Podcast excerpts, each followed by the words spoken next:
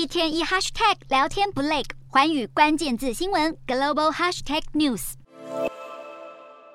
二十九号美股大致收在平盘，显示投资人不愿出手，都在观望。美国联储会主席鲍尔台北时间十二月一号凌晨两点半，即将在华府智库布鲁基斯研究所发表的演说会讲些什么？不过，两大联储会官员却已经提前放音。联准会三把手纽约联准银行总裁威廉斯二十八号表示，尽管明年通膨压力有望减轻，但物价涨幅仍将高于联准会目标，政策利率也可能高于先前预测的水准。不过，也表示如果明年通膨一如预期下滑，联准会可能需要在二零二四年降息。而同一天，握有投票权的联准会英王圣路易联准银行总裁布勒德认为，市场低估了联准会明年更积极升息打通膨的可能性，甚至喊出利率得达到百分之五到百分之二五区间才对通膨够有限制性。就连国际货币基金 IMF 也认为，联准会升息踩刹车的时候未到。然而，全美房价指数连两个月减速，消费者信心指数也是连两个月下滑。此外，十二月第一周将公布的十月个人消费支出物价指数 PCE 预估将降到百分之六。